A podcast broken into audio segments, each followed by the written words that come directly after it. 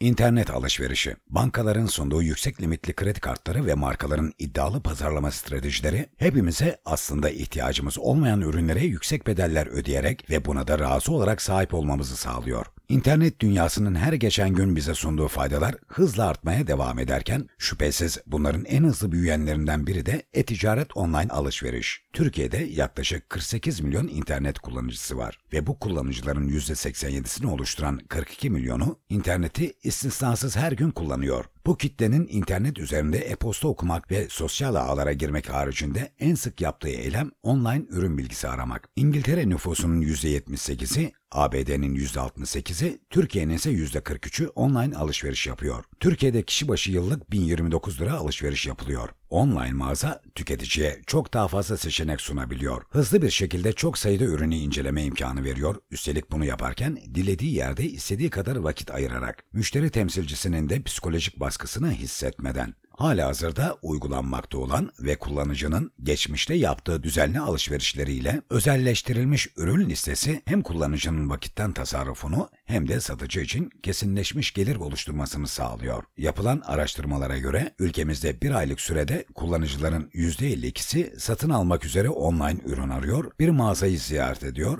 ve %43'ü de bu satın almayı yapıyor. Markalar artık e-ticarete daha fazla yatırım yaparken rekabette gittikçe kızışıyor. Rekabet tüketicinin lehine olduğu için online yapılan alışverişler artan ivmeyle yükselmeye devam ediyor. Satıcı tarafından da artıları bir hayli fazla. 1 liralık yatırımın 6 lira ciro geri dönüşü aldığı bu ekosistemde operasyonel maliyetler azalıyor, mağaza kiraları kaldırılıyor. Hatta pazarda lider diyebileceğimiz markalar yavaş yavaş fiziksel mağazalarını kapatıp online mağazadan satışlarına devam ediyor. Tabii bunun için doğru kişilerle işbirlikteliği, kaliteli yazılım altyapısı ve akıllı yönetim hizmetleri şart. Çok değil birkaç sene önce ürünün araştırması internetten satın alma işlemi daha garanti olsun diye mağazalardan yapılıyordu. Ancak durum artık değişti. Mağazada denenip beğenilen ürünler internetten sipariş ediliyor. Bu sebeple yakın gelecek için mağazaların sonunun geleceğini öngörmek mümkün.